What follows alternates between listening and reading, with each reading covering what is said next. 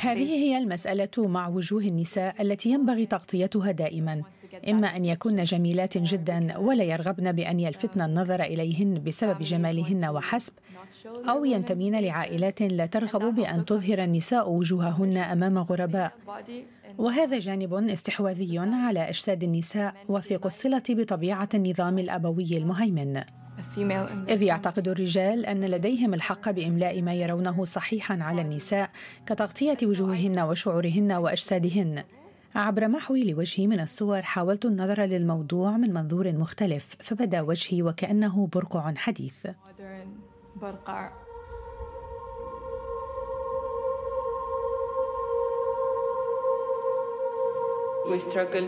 نكافح لأجل أن نكون نساء قويات. نكافح لأجل أن نكون ناجحات. نبذل جهودا كبيره لكن هناك من يحاولون دفن محاولاتنا لأنهم يعتقدون بأننا لسنا جيدات بما يكفي ولا يرغبون بأن نكون من يمتلك زمام الأمور ولا يريدون لنا النجاح.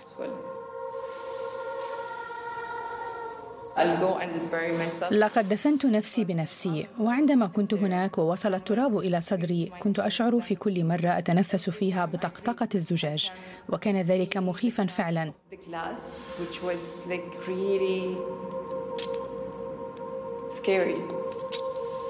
وهذه هي مشاعري في الحياة الحقيقية أيضا.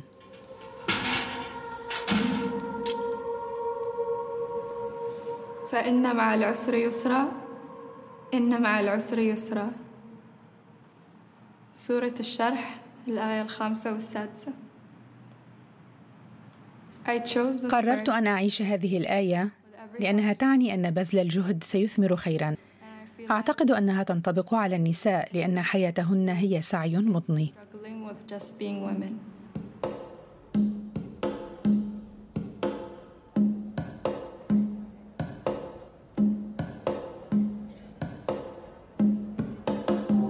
Are the past, the present, and the future. With a heart that carries love like a goddess, you balance the mass of the world on your shoulders ever so gracefully.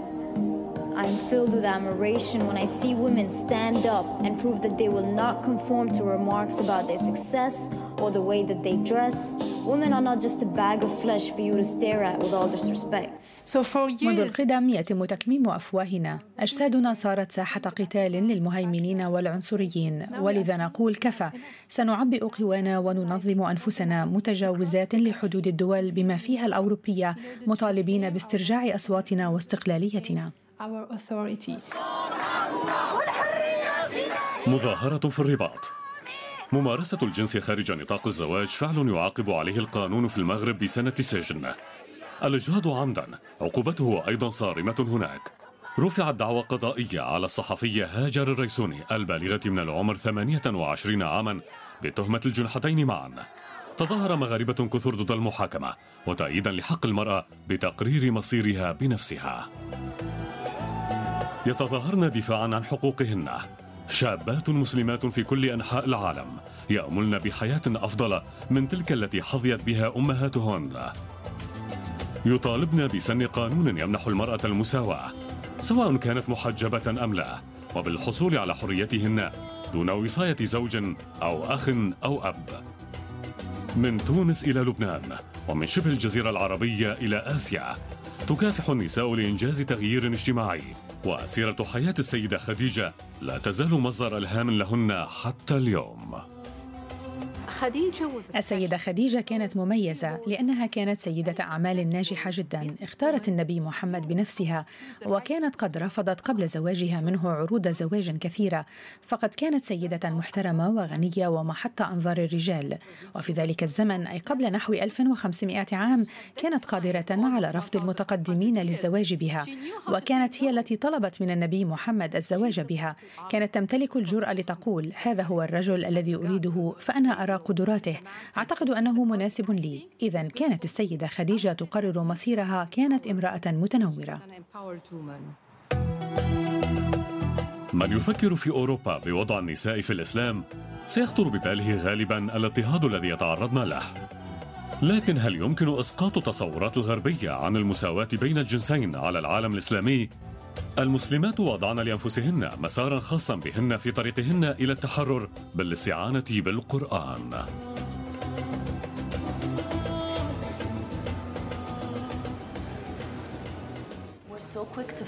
نركز بسرعة على الجوانب السلبية لوضع المرأة في العالم الإسلامي.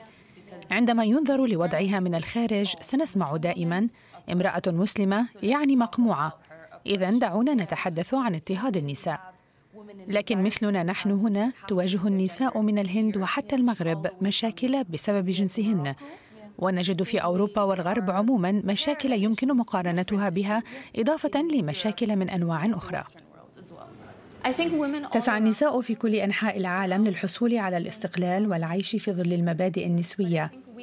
لكننا نواجه ضغوطات خارجية تعوقنا لدينا ما يكفي من المصاعب مع أنفسنا ويزيد الأمر صعوبة عندما نشعر بأننا رهن المراقبة المستمرة.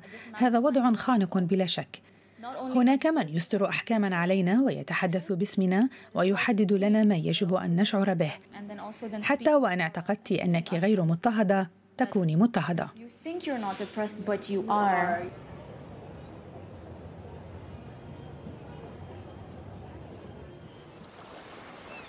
الله لا إله إلا هو الحي القيوم. لا تأخذ سنة ولا نوم. له ما في السماوات وما في الأرض. من ذا الذي يشفع عنده إلا بإذنه يعلم ما بين أيديهم وما خلفهم ولا يحيطون بشيء من علمه إلا بما شاء وسع كرسيه السماوات والأرض. ولا يؤوده حفظهما وهو العلي العظيم. كانت أمي معتادة على قراءة آية الكرسي لي ولأخي قبل النوم. ولم أزل حتى اليوم أرددها عندما أشعر بالوحدة أو الخوف. بعد إتمام قراءتها أشعر بأن حالي أفضل وبأني أكثر أمنا وطاقة. أعتقد أن مفهوم النسوية في مجتمعاتنا لا يعني بالمقام الأول المساواة بين المرأة والرجل بل بأن تكون المرأة والرجل قويين وذلك كل في الدور المناط به لا أرى أن المساواة بين الجنسين هنا هي موضوع بالغ الأهمية مقارنة بتحقيق الاستقلالية. علينا كنساء الاستمرار بتقوية أنفسنا واكتساب مزيد من الثقة بالنفس لنشعر بأننا قويات يجب أن نؤمن بأننا جميلات. سارة مارسو باحثة في العلوم السياسية وتعمل في شبكة مساواة النسوية غير الحكومية في باريس والتي تناضل لتحقيق العدل في العائلات المسلمة. أصل عائلتها من المغرب. بدأت في سن المراهقة تصطدم مرة تلو الأخرى بأحكام مسبقة إزاء دينها.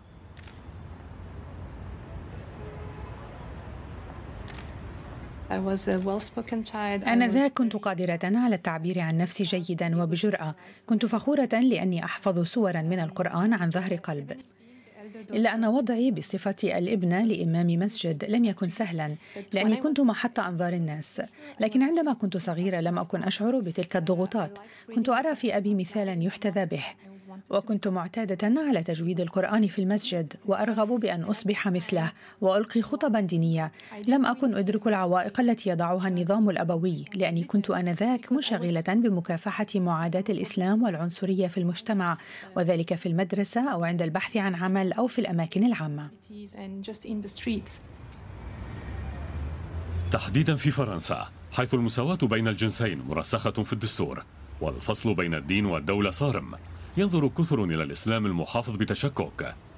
ازداد عدد الاعتداءات العنصرية ضد المسلمين منذ وقوع الهجمات الإرهابية عام 2015 وضحايا هذه الاعتداءات أكثرهن نساء. الدين والقرآن ليسا المشكلة بل النظام الأبوي. هذه هي قناعة الكاتبة والنسوية المسلمة زينب المسرار التي ولدت في هانوفر الألمانية لأب وأم وافدين من المغرب. المسرار تدعو لممارسة تفسير منفتح ونقدي للإسلام فاحصة المفاهيم التقليدية عن الجنسين في المجتمعات المسلمة بدقة.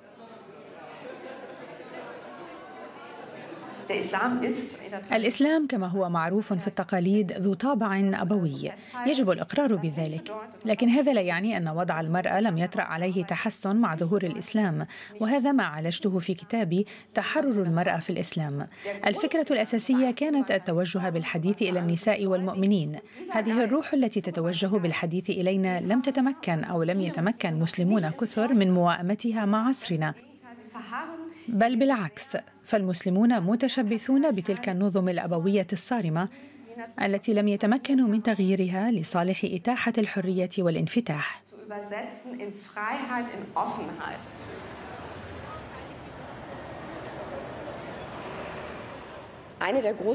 وضع المرأة في الإسلام من أهم قضايا عصرنا الملحة لأننا نناقش كثيرا حول المسلمين في كل أنحاء العالم وليس فقط في أوروبا أو ألمانيا فهل تحرر المرأة في الإسلام ممكن؟ جوابي نعم. لكن ذلك يعتمد إلى حد بعيد على فهم الإسلام وتأويله وأي نهج يستخدم في الفهم أو التأويل.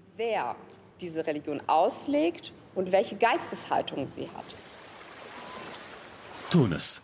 منذ ثورة عام 2011 والبلد يعيش تحولات. الأكاديمي المختص بالعلوم الإسلامية عبد المجيد الشرفي. كان عضوا في لجنة الحريات الفردية والمساواة والتي أوكلت لها مهمة أن تجد حلولا لمنح النساء حقوقا أكثر. الإسلام لا يتناقض الإسلام مع تحرر المرأة.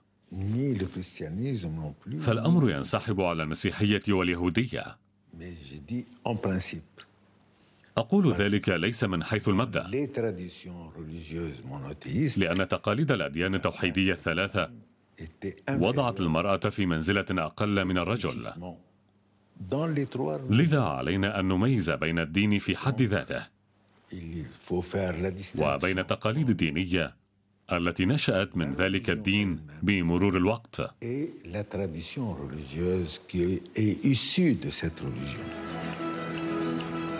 حفل منح جائزة سيمون فايل. وهي جائزة تحمل اسم وزيرة الصحة الفرنسية السابقة والتي ناضلت عام 1975 لأجل حصول الفرنسيات على حق الإجهاض. أحد المرشحات هي زينب الغزوي. المواطنة الفرنسية المغربية التي عملت سنوات طوال في المجلة الساخرة شارلي إبدو والتي تعرض مقرها لاعتداء إرهابي عام 2015 راح ضحيته 12 شخصا. لكن زينب الغزوي كانت واحدة من أشد المنتقدات للإسلام في فرنسا حتى قبل ذلك الاعتداء. المرأة أقل منزلة من الرجل في الإسلام وخاضعة له وأقل قيمة اعتبارية منه. النساء يعتمدن على الرجل. وعلى وصايته عليهن. وعلى ماله وإرادته ورغبته الجنسية التي لا يسمح لهن برفضها سواء كن زوجات أو عاشقات. وعندما نجاهر برفض هذه القيم المجتمعية يعتبروننا مجرد بغايا ونساء عديمات الأخلاق. لبنان هو واحد من عدة بلدان في المشرق العربي حافظت المسيحية فيها على وجودها القوي والدائم منذ ظهورها. لكن المسلمين باتوا يشكلون الأغلبية في لبنان وحتى بعد مضي ثلاثين عاما على انتهاء الحرب الأهلية لا يزال البلد مقسما طائفيا. الصحفية اللبنانية جمانة حداد ترعرعت في عائلة مسيحية كاثوليكية محافظة. التشدد الديني دفعها للإلحاد. تتناول اليوم في برنامجها الأسبوعي موضوع العنف ضد النساء. يحدث هنا وفي المجتمعات العربية الأخرى أنه ينظر إلى مكانة النساء بناء على ما بين أفخاذهن. هذا تصور الرجال للشرف. شرف العائلة وشرفهم مرهونان بما تفعله المرأة بجسدها. المرأة تحرم من حقها الأساسي في الحرية الجنسية. وتقتل عند الاشتباه بأنها ربما قد فعلت ما يخالف الأعراف الاجتماعية والدينية. المشكلة الرئيسية هي أن قاتلها لا ينال العقاب اللازم لأن الأمر يتعلق برأي المجتمع بجريمة شرف. لكنها في الحقيقة جريمة خزي وعار إنها جريمة.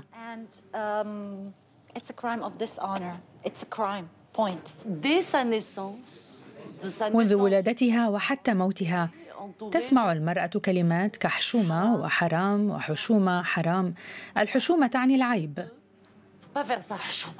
طالما كان يقال لنا نحن الفتيات حشومة حرام. لا تفعلن شيئا من ذلك. الحرام يعني الخطيئة.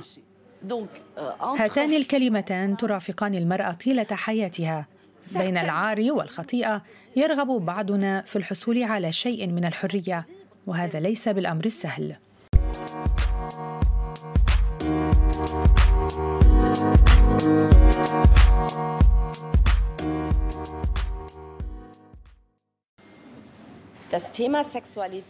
ينظر إلى موضوع الجنس في الإسلام بتناقض كبير. تنشئتنا تحدد طريقة تفكيرنا ونظرتنا للدين ونظرة علماء الدين كذلك. ثم تأتي بالطبع أفكار كثيرة حول سورة تنص في الواقع على تغطية المفاتن. وكانت الغاية منها حماية النساء ليطرح السؤال ما هي المفاتن وبعد ذلك يبدأ الرجال أو علماء الدين بالتفكير في الأمر وفجأة يتضح بأن الأمر يتعلق بأكثر من الصدر والفرج والعار mehr als nur die Brust und die Scham. Disobey, rebel, rise up and speak without apology. Let's no longer hide.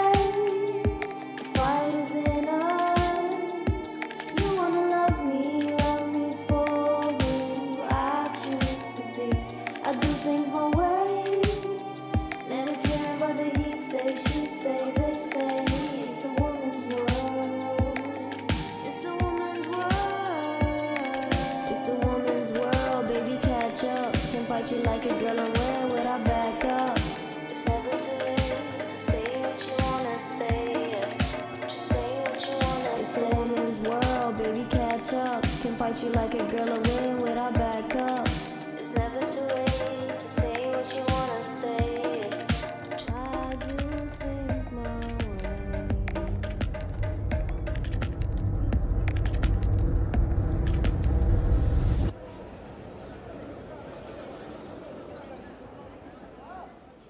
واذكر في الكتاب مريم إذ انتبذت من أهلها مكانا شرقيا فاتخذت من دونهم حجابا فأرسلنا إليها روحنا فتمثل لها بشرا سويا. قالت إني أعوذ بالرحمن منك إن كنت تقيا. قال إنما أنا رسول ربك لأهب لك غلاما زكيا. هذه سورة مريم في القرآن. وقد اخترتها لأنها السورة التي تحتفي بالأنوثة. في هذه الآيات نجد إشارة إلى الأنوثة الإلهية وذلك من خلال كلمة الرحمن الرحيم التي تأتي من أصل كلمة رحيم. أي الرحم. Which comes from the root word raham, the womb.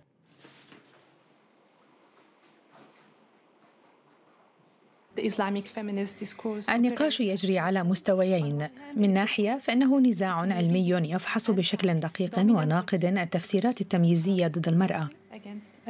من ناحية أخرى تجري محاولات لإيجاد رؤى واستنتاجات جديدة للمساواة بين الجنسين ولكن ضمن نموذج إسلامي. إذا الهدف من الحركة النسوية الإسلامية التعددية يكمن في فهم مصادر النصوص الإسلامية من منظور نسوي.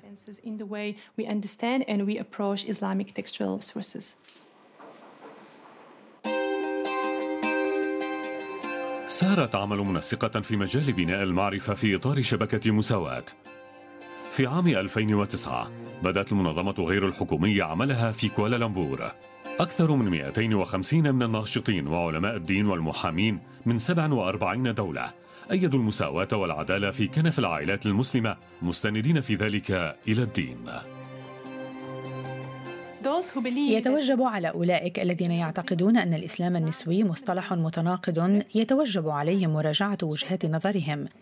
فمن يؤمن بالنسوية لا يمكنه استبعاد النساء من هذا النضال المشترك وإلا فلن يكون مخلصا لأخلاقه النسوية. المناصرات لحقوق المرأة من شبكة مساواة يرغبن في تقوية النساء المؤمنات تحديدا. ومساعدتهن على فرض وتأكيد حقوقهن كأمهات وزوجات ومواطنات. فوفقا للتقاليد الإسلامية الرجل هو من يقرر مصير المرأة. بصفتهم أوصياء يحدد الرجال كل ما يتعلق بالتعليم والاستقلالية والعمل والزواج والطلاق والأطفال.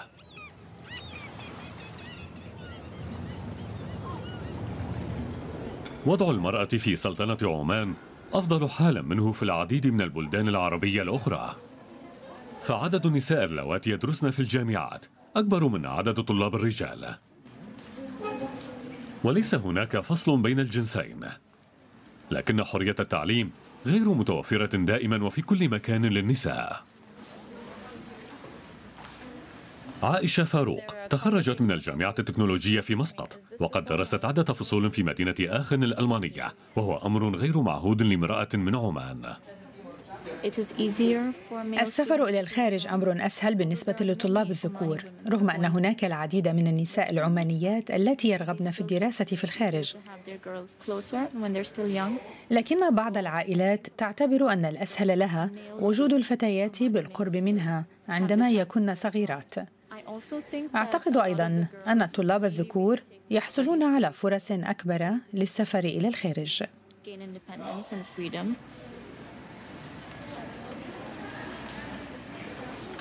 الحركة النسوية أكثر من مجرد حركة أكاديمية بالنسبة لعائشة فاروق لذا تعطي دروسا في مركز للرقص. أجسام الفتيات والنساء لا تزال من المحرمات في المجتمع العماني. وهذا ما يجعل الثقة بالنفس ووعي الذات أكثر أهمية.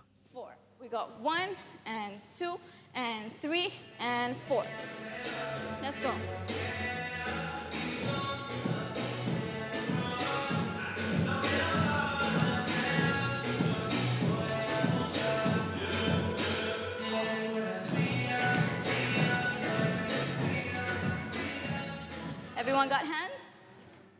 أنا واثقة من نفسي. أنا جميلة.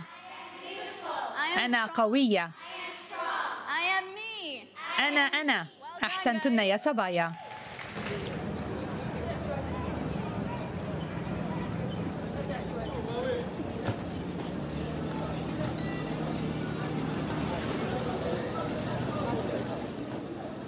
التونسية فوزية شرفي. نسوية مسلمة منذ صغرها. وقد درست الفيزياء في خمسينيات القرن الماضي في باريس. ولفترة طويلة كانت تدرس في جامعة تونس من بين نساء قلة. حقيقة زيادة عدد النساء اللواتي يرتدين الحجاب في المدن التونسية تثير قلقها.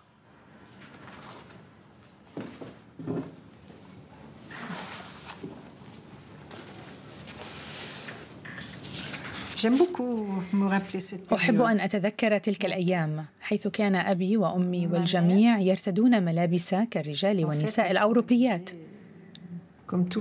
أحب أن أظهر صور جدتي لأنها لم تكن ترتدي الحجاب دائما. عندما كانت في المنزل كانت طبيعية جدا.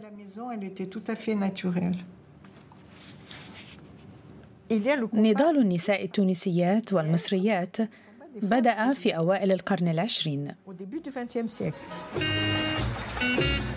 لا تزال نساء مسلمات كثيرات حتى يومنا هذا تشكرن التونسي طاهر حداد الذي طالب عام 1929 بمشاركة المرأة في الحياتين العامة والسياسية. قناعاته كانت تكمن في أن تونس لا يمكن أن تكون حرة إلا بوجود نساء حرات. هدى شعراوي تعتبر من أهم المدافعات عن حقوق المرأة العربية وقد نجحت في نضالها من أجل تكريس المساواة في الدستور المصري الأول عام 1922 وحظيت شعراوي باهتمام دولي عندما خلعت حجابها علانية في القاهرة عام 1923 بعد عودتها من رحلة إلى أوروبا. نالت تونس استقلالها عام 1956 وكان الحبيب بورقيبة رئيس تونس الأول يعتبر نفسه محاميا عن النساء. فأدخل تحسينات كبيرة على الحياة العامة عبر حظر تعدد الزوجات والحق في الطلاق وتحديد السن الأدنى للزواج. وهكذا ملأت الفتيات والنساء المدارس والجامعات وسوق العمل.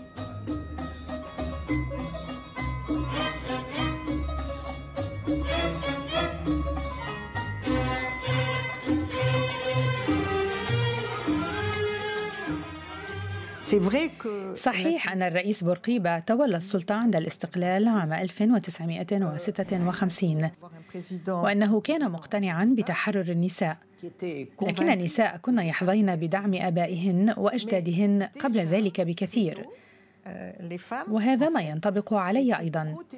فوالدي كان يرى أن النجاح في الدراسة مهم للغاية وعندما جئت إلى سوسة كان يحرص على دراستي وتطورها تماما مثلما كان يحرص على تطور دراسه أخي. كذلك في مصر. بدأت النساء حياة جديدة بعد الاستقلال وتولي جمال عبد الناصر السلطة عام 1954 الممثلات والراقصات والمغنيات. كن رمزا لتحرر النساء.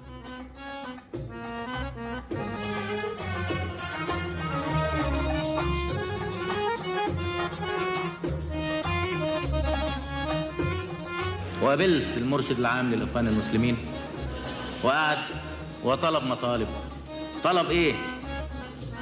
أول حاجة قال لي يجب أن تقيم الحجاب في مصر. وتخلي كل واحدة تمشي في الشارع تلبس طرح.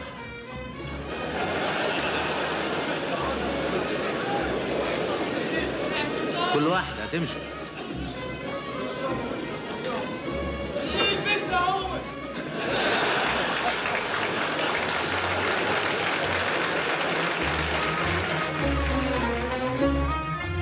بينما ظلت حقوق المرأة تشكل أولوية للرئيس التونسي الحبيب بورقيبة ركز عبد الناصر اهتمامه على تشكيل جامعة عربية بقيادة مصر المجمع التونسي للعلوم والآداب والفنون بيت الحكمة يقع في خليج تونس. هنا نشأت خمسة مجلدات سميكة بحثت في النص القرآني وتجلياته. وقد عمل عبد المجيد الشرف لسنوات طويلة على فهم للقرآن في سياق الزمان والمكان. وفي ذلك تم تقييم مصادر يهودية ومسيحية وآرامية وأشورية. النسخة الجديدة تضع النص المعروف تحت ضوء آخر. القرآن بصفته وحيا كان نصا شفهيا. لم يكن نصا مكتوبا. وبالتالي فهذه الوثيقة التي لدينا اليوم هذا الوحي أو التنزيل ليس سوى عمل بشري. لكنه ليس الكتاب المنزل نفسه. وهكذا فإن عملنا يساعد المسلمين وغير المسلمين على التوقف عن قراءة النص حرفيا. هذه الطريقة تؤدي إلى حقيقة أن يولي المرء اهتماما أكبر لروح النص وليس للمعنى الحرفي.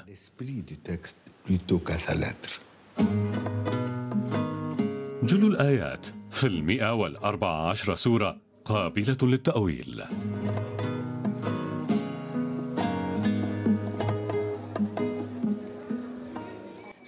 نحن نتساءل كيف نعرف ما نعرف؟ كيف نعرف أن هذا التأويل هو بالفعل ما أراد الله إيصاله لنا؟ كيف يمكن أن نعرف ما إذا كان هذا المصدر موثوقا؟ لماذا يحظى هؤلاء العلماء الذكور على مر القرون بسلطة أكبر من امرأة تفهم هذا النص اليوم بناء على تجربتها؟ من وجهة نظر النساء تعتبر تونس الدولة الإسلامية الأكثر ليبرالية في المنطقة. ومع ذلك هناك حاجة لإصلاحات.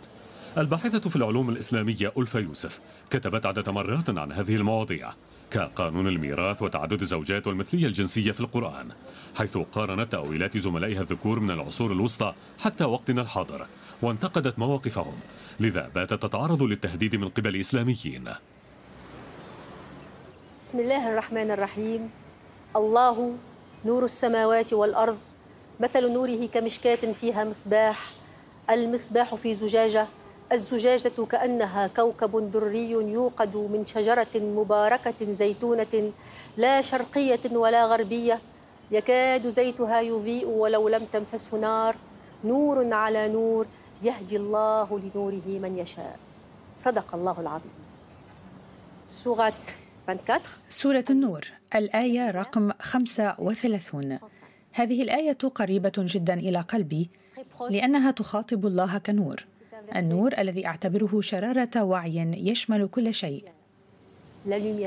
البشر والحيوان والأشياء.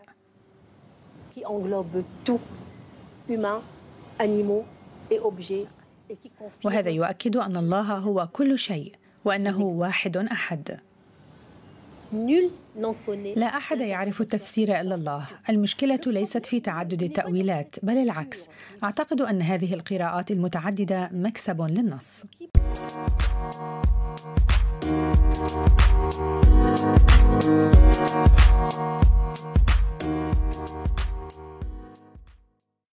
المشكلة تبدأ عندما يظن شخص ما أنه يملك ناصية المعنى أو أن يقول هذه هي الحقيقة وسأفرضها على الآخرين. عندما تقرأ القرآن لا يمكنك أن تكتفي بما يقوله الآخرون. من الممكن الاستماع إليهم وطرح أسئلة وقراءة بعض الكتب. لا بل يجب على المرء القيام بذلك أحيانا. لكن وقبل كل شيء يجب على المرء تحمل مسؤولية تفسيره الخاص.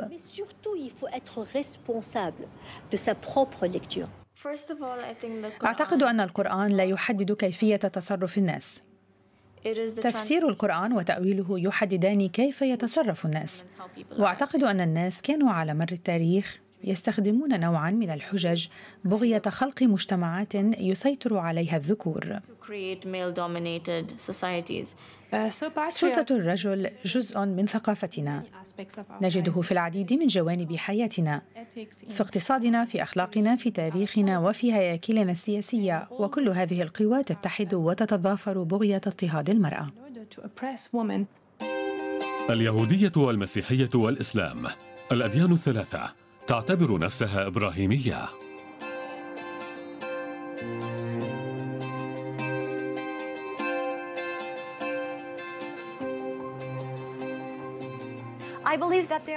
هناك نساء يحاولن قدر المستطاع التوفيق بين معتقداتهن وكرامتهن الإنسانية. لكنني شخصيا أعتقد أن النسوية تكون إما علمانية أو لا تكون خاصة عندما نتحدث عن الديانات التوحيدية الأبوية جدا. الأديان الثلاثة تقول إن المرأة هي مجرد ضلع خلافا لذلك تجد النساء المسلمات في مسألة الخلق في القرآن حججا عن المساواة بين الرجل والمرأة. الآية الأولى في السورة الرابعة تقول أن الله لم يخلق المرأة من ضلع الرجل بل خلق بداية نفسين واحدتين والنفس مصطلح مؤنث بالعربية. القرآن أخرج المسلمين من ظلم ما قبل الإسلام وأعطى المرأة العديد من الحقوق الهامة في الثقافة الأبوية في القرن السابع في شبه الجزيرة العربية. لكن مفهوم العدالة لم يتضمن في ذلك الوقت مفهوم أو تصور المساواة إنه مفهوم حديث. أعوذ بالله من الشيطان الرجيم. بسم الله الرحمن الرحيم. حميم. تنزيل الكتاب من الله العزيز العليم. غافر الذنب وقابل التوب شديد العقاب ذي الطول. لا إله إلا هو إليه المصير. لقد اخترت هذه السورة التي تتضمن الغفور لأنني أحب الصفح. في هذه السورة ذكر الله المغفرة قبل أن تطلب منه. نادرا ما تكون إنديلا باي في فرنسا والتي غادرتها بسبب تزايد الكراهية للإسلام. وهي تعيش حاليا في لندن. وبدورها ترى في الإسلام مصدرا لتقوية المرأة. وتقول أن النبي محمد أعاد للنساء المحرومات كرامتهن. في مجتمع ما قبل الإسلام في شبه الجزيرة العربية كانت مكانة النساء شبيهة بمكانة الحيوانات أو الأشياء الموروثة. لم يكن لديهن الحق في الميراث بل كن شيئا يورث. والفتيات كانت تؤد عند الولادة. ثم جاء الإسلام ليمنع ذلك وليعطيها الحق في أن ترث. كان ذلك ثورة في حينه أي أن تصبح المرأة انسانا لديه حق في الميراث بعد أن كانت تؤد عند الولادة. ببساطة الآية الحادية عشرة في السورة الرابعة تنص على أن المرأة ترث نحو نصف ما يرثه الرجل. وسبب عدم التكافؤ في ذلك هنا هو أن النساء لم يكن في العادة يتحملن مسؤولية رعاية الأسرة.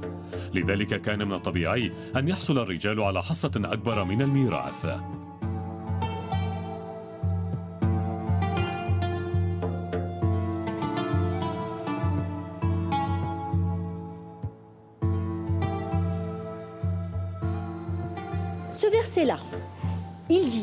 الآية تقول إن نصف الميراث هو الحد الأدنى المضمون للنساء. ولكن إعطاء المرأة المزيد ليس مخالفا للشرع. فاليوم تعمل النساء وتشارك في الحياة الأسرية. أنا أتقاسم النفقات مع زوجي بنسبة 50% أدفع ضرائبي كالرجل. وكأي مواطن آخر. فهل يتناسب أخلاقيا مع الدين؟ ألا أحصل إلا على نصف ما يحصل عليه الرجل من ميراث والدي؟ علما بأن القرآن لا يحرم المرأة من المساواة.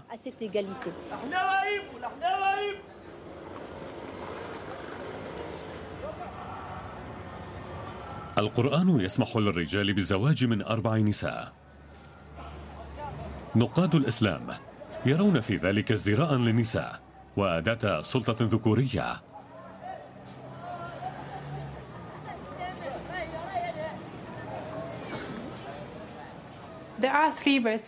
هناك ثلاث آيات في القرآن تتطرق لتعدد الزوجات. في سورة النساء تتضمن الآية الأولى الخطوة الأولى الحل الأول.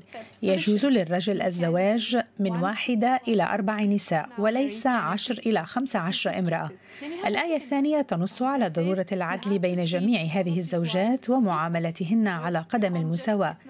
لكن هناك آية ثالثة تقول حتى لو أراد الرجل أن يعدل فلن يستطيع ذلك. والله عليم بهذا. اذا عند النظر إلى هذه الآيات الثلاثة يقول المفسرون الذكور القرآن يعطيني الحق في الزواج من أربع نساء. لكنهم يتجاهلون الآيتين الآخرين. أي هل تستطيع أن تعدل بينهن؟ وحتى إن زعم الرجل ذلك الله يقول إن ذلك غير ممكن. God says that you can't. مسألة الحجاب واحدة من أكثر الأحكام والقواعد التي تمت مناقشتها في الإسلام وخاصة في الغرب. فما الذي ينص عليه القرآن في هذا الصدد؟ وهل يمكن للنسويات أن يرتدين الحجاب؟ نحن هنا في فرنسا نعيش في محيط يرفض الحجاب بشدة أنا متمردة وناشطة نسوية لا أريد أن يفرض علي أحد ارتداء الحجاب أو تركه أنا محظوظة لأني لم أتعرض لأي ضغط من عائلتي. عندما قررت ارتداء الحجاب في السنغال كانت والدتي تعارض ذلك، لكني قلت لها إني لم أطلب رأيها في الأصل، فأنا أريد أن أكون حرة. بحيث أستطيع ارتداء الحجاب اليوم وخلعه غدا إذا أردت رأي الناس لا يهمني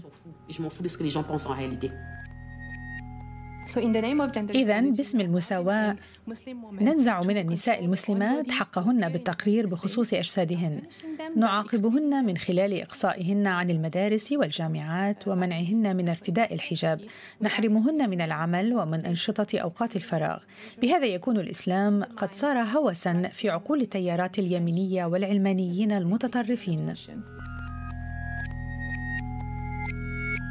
Le verset qui est le plus utilisé pour imposer le voile dit islamique.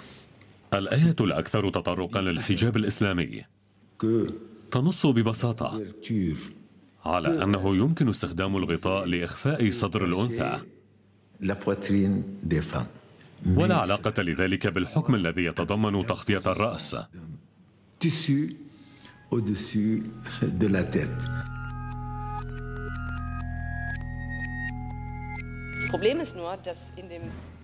المشكلة هي أن الحجاب يكون في كثير من الأحيان مقدسا ومبالغا به داخل المجتمع لدرجة أنه لا يكون للنساء فرصة للتعبير عن آرائهن في ارتداء الحجاب أو عدمه إلا ضمن العائلات التي تتمتع بانفتاح كبير وحب حقيقي. لقد تحدثت إلى نساء يعشن في كنف هكذا عائلات حيث بسبب ضغط المجتمع يقال لهن باستمرار إن خلع الحجاب يعني التخلي عن الدين. Legst du auch deine Religion ab.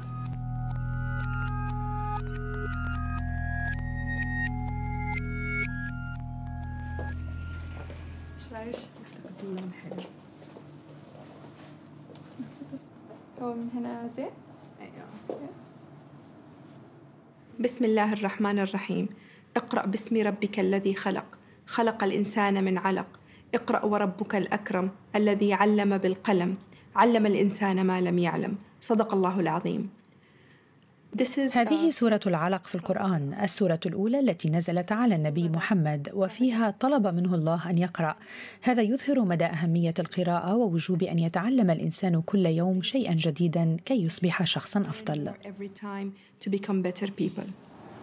أمل الريسي تصمم بنجاح أزياء متواضعة في محلها التجاري في العاصمة العمانية مسقط. أزياء تتوافق مع القيم الإسلامية. على الصعيد العالمي تنفق المسلمات سنويا المليارات على الملابس والإكسسوارات. أمل الريسي أم لثلاثة أطفال ومصممة أزياء ناجحة ومسلمة متدينة معظم موظفيها من الرجال. الإسلام كان دائما يحترم النساء ويعاملهن بالشكل الصحيح. لذلك أنا سعيدة للغاية بكوني مسلمة. فالإسلام منحني كل حقوقي. الأمر لا يتعلق بكونك رجلا أو امرأة بل بأنك يمكنك تحقيق كل شيء إذا عملت بجد.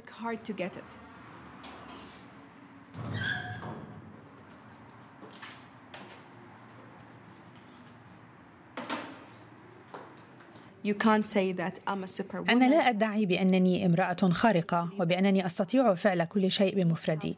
لكن كي تسير الأمور على ما يرام وكي أكون سيدة أعمال ناجحة أحتاج لدعم زوجي. سيما أنه من المهم لي أن أكون أماً. لكن هناك أيام يكون فيها ضغط العمل كبيرا. كاليوم مثلا عندما استيقظت هذا الصباح كانت ابنتي مريضة. فقرر زوجي أن يأخذ يوم إجازة لضمان أن يكون أحد في المنزل يعتني بابنتي.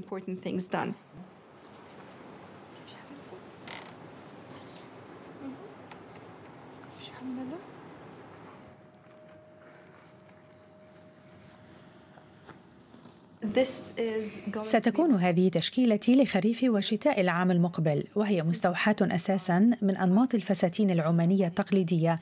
العباءة التي ترتديها كل النساء ليست جزءا من تقاليدنا في الواقع بل ظهرت في إطار الموضة في وقت لاحق. لكن عند العودة إلى الفساتين التقليدية يكتشف المرء بأنها فساتين ملونة ومليئة بنماذج جميلة وبأنها مختلفة تماما عن العباءة.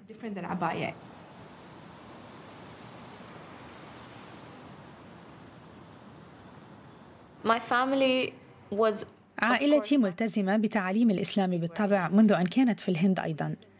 لكن الطريقة التي مارست بها الإسلام تغيرت عندما انتقلت إلى السعودية. فأمي على سبيل المثال بدأت بارتداء العباءة السوداء. أتذكر جيدا عندما كنت في الهند في الصيف حيث كانت خالاتي وعماتي وبناتهن يرتدين ملابس هندية زاهية الألوان لكن بمرور السنين ازداد انتشار هذه العباءة السوداء. فبعد أن شاهد الجميع والدتي بهذه العباءة أردنا مثلها لأنهن شعرن بأن هذا هو الدين الصحيح. والآن عندما أعود إلى الهند أرى جميع النساء يرتدين زيا أسود. Unfortunately, everyone is wearing black.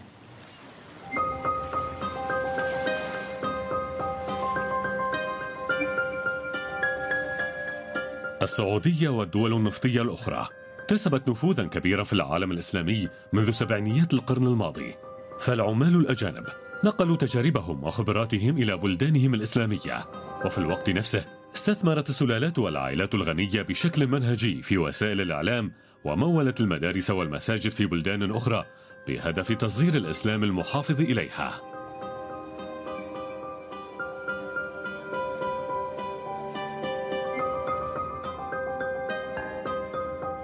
عندما أطاح الشعب الإيراني بالشاه عام 1979 كانت هناك أيضا حركة مناهضة للرأسمالية وراء ذلك أرادت إنهاء الهيمنة السياسية والاقتصادية التي فرضتها الولايات المتحدة الأمريكية.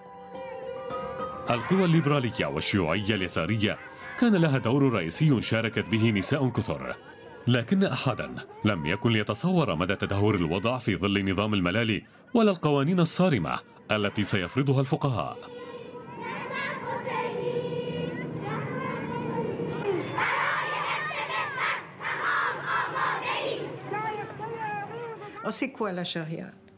إذا ما هي الشريعة؟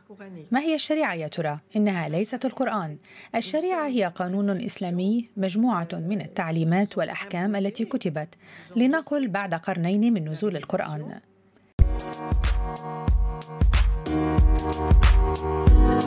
thank you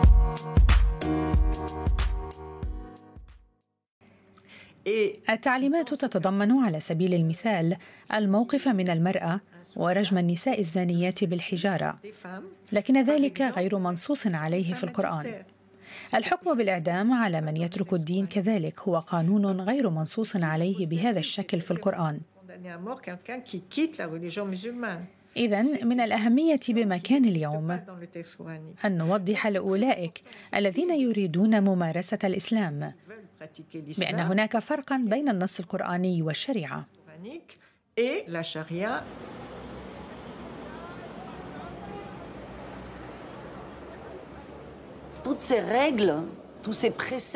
كل هذه القواعد والأحكام الدينية جاءت من مجتمع بدوي عمره خمسة عشر قرناً. كان من الممكن ربما أن يكون قد تطور لو ظل متعدد الآلهة ومتعدد الثقافات. لكن الإسلام أطاح بكل ذلك من خلال تعاليمه المقدسة التي ألبسها للعادات والتقاليد البدوية. التي تبدو اليوم وكأنها جامدة. وذلك بسبب تأليهها باسم الإسلام وقيمه المقدسة.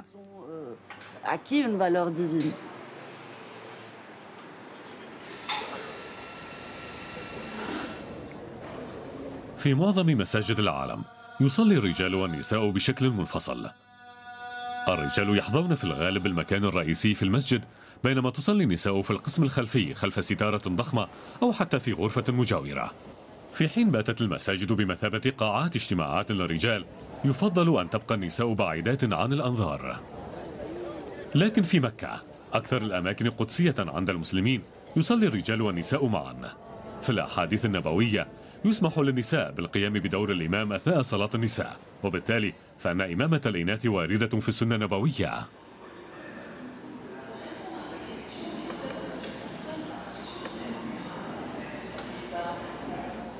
المقطع الأكثر إثارة للجدل في القرآن يأتي في الآية الرابعة والثلاثين في سورة النساء. هل يطلب محمد من الرجال ضرب زوجاتهم إذا ثرن؟ واللاتي تخافون نشوزهن فعظوهن. واهجروهن في المضاجع. واضربوهن. لقد اخترت الآية من سورة النساء. لأنها ترمز إلى التفوق الكامل الذي منحه الله للرجال على النساء. ثمة نساء مسلمات ناشطات شككن في ذلك في الجامعات الأوروبية والأمريكية على وجه الخصوص. ليس هناك ما يدعو إلى التلاعب في التأويل. فنص القرآن يقول اضربهن. أنا أحسن قراءة العربية كمعظم العرب. كلمة اضربهن تعني ضرب النساء. هذا ما يتحدث عنه العلماء المسلمون الذين يشرحون مطولا هذه الآية. الأئمة والمفتون المسلمون يشرحون ويقولون هنا إنه ينبغي ضرب النساء. البعض يقول بضربهن برفق ولكن الضرب هو ضرب. ما هو الحمض النووي للأبوية في تقاليد الشريعة الإسلامية؟ يمكن إرجاع كثير من التفسيرات التمييزية إلى آية واحدة الآية رقم 34 في سورة النساء. لدينا هنا كلمة واضربوهن التي تسببت في الجدل الأكبر. يفترض اللجوء إلى الدراسات وقراءة الكتب التي تناولت هذه الكلمة الصغيرة. تقليديا ترجمت هذه الكلمة على أنها ضرب كمبرر للسماح للرجال بضرب زوجاتهن. ولكن إذا نظرنا إلى تاريخ وأصل الكلمة فيمكننا أن نرى أن هذه الكلمة تستخدم في حالات أخرى في القرآن بمعنى مختلف تماما. فعلى سبيل المثال استخدمت هذه الكلمة عندما شق موسى بعصاه البحر. الكلمة التي استخدمت هي اضرب وهي لا تعني هنا الضرب. المعنى هو أن الله يقترح حلا. فعندما يكون هناك خلاف بين زوجين لا ينبغي استخدام العنف بل ينبغي للرجل أن يهجر المرأة في المضجع بمعنى عدم ممارسة الجنس معها. Act aggressively, but instead just separate the bed. Peut-être vas-tu délaisser une part de ce qui t'est révélé, et sens-tu ton cœur se serrer à force de les entendre dire Que ne reçoit-il un trésor de là-haut, ou que n'est-il accompagné d'un ange? Tu n'as en vérité d'autre mission que d'avertir. Il n'est que Dieu pour veiller sur toutes choses. Verset 12, sourate 11. Ce verset هذه الآية تقول إن النبي كان هناك لنقل ما أنزل الله عليه عبر الوحي لكنه لم يكن قائدا سياسيا ليس. النبي حافظا وحاميا لكل شيء بما. في ذلك الدين إنما الله وحده من المؤسف جدا في عالمنا الحالي أن نجد مجموعة محددة من المسلمين تنتمي إلى ما يسمى بالإسلام السياسي الذي يسعى للأسف لأسلمة المجتمع. أي أن هذه المجموعة تدعي بأن الإسلام يحدد كل شيء. يحدد القضاء والتعليم ومكانة المرأة. euh, لا يجوز أن يهيمن التدين على الحياة العامة. وأنا أناضل لمنع ذلك. أعتقد أن هناك مجالا للنقاش المجتمعي في الحيز العام. حاليا لا يمكن السماح باستبعاد النساء من مواقع أو مجالات معينة.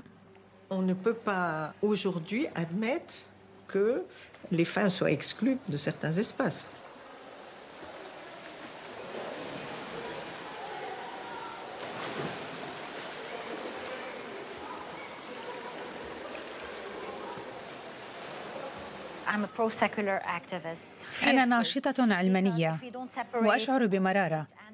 إذا لم نفصل الدين عن الدولة لن نكون دولا متحضرة وحديثة ومحترمة البتة. um, أنا لا أتحدث عن لبنان فحسب بل أعني الجميع. إذ لا يجوز إقحام الدين بالسياسة. شخصيا كنت دائما أعارض أن يكون مصير النساء المسلمات معتمدا على إصلاح محتمل للإسلام. نحن. نتعامل مع جميع القضايا الاجتماعية بالمعرفة الحياتية الحالية سواء تعلق الأمر بالاقتصاد أو الرياضة أو الثقافة أو البيئة وما إلى ذلك. Euh, لكن عندما نتحدث عن النساء يقال إن الله يقول هذا وذاك وما إلى ذلك أي أن الأمر يتعلق عندئذ بالدين لكن لماذا ينبغي تعريف النساء إلى الأبد على أنهن مسلمات وليس مواطنات وبشر. لا يجوز الانتظار طويلا ليتم تحرير المرأة أي حتى يتم إصلاح الإسلام سياسيا ذات يوم. أتمنى ألا يكون عند كثير من الناس أي نوع من الخوف من التحرر. فهو لا يحرم أي شخص من أي شيء بل على العكس. التحرر يمنح الناس الكثير من السعادة والاكتشافات والابتكارات لكن عليهم بالطبع أن يجربوا أشياء لم تكن معروفة لديهم من قبل.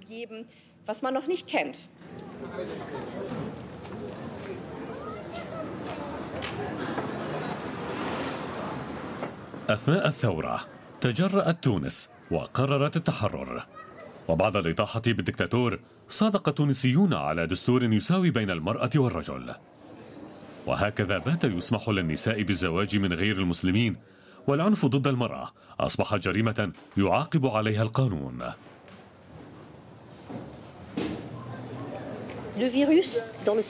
الفيروس بالمعنى الإيجابي موجود اليوم. يدور الحديث في تونس عن المثلية الجنسية والإسلام وعن المساواة في الحقوق في قانون الميراث والإسلام. هناك حديث عن العلاقة بين أن تكون مسلما ومواطنا تعيش في بلد ديمقراطي.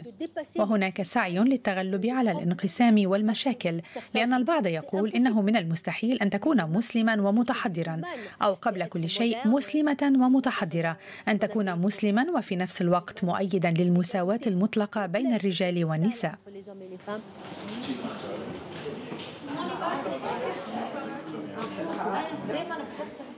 هل يمكن أن تكون النسوية إسلامية؟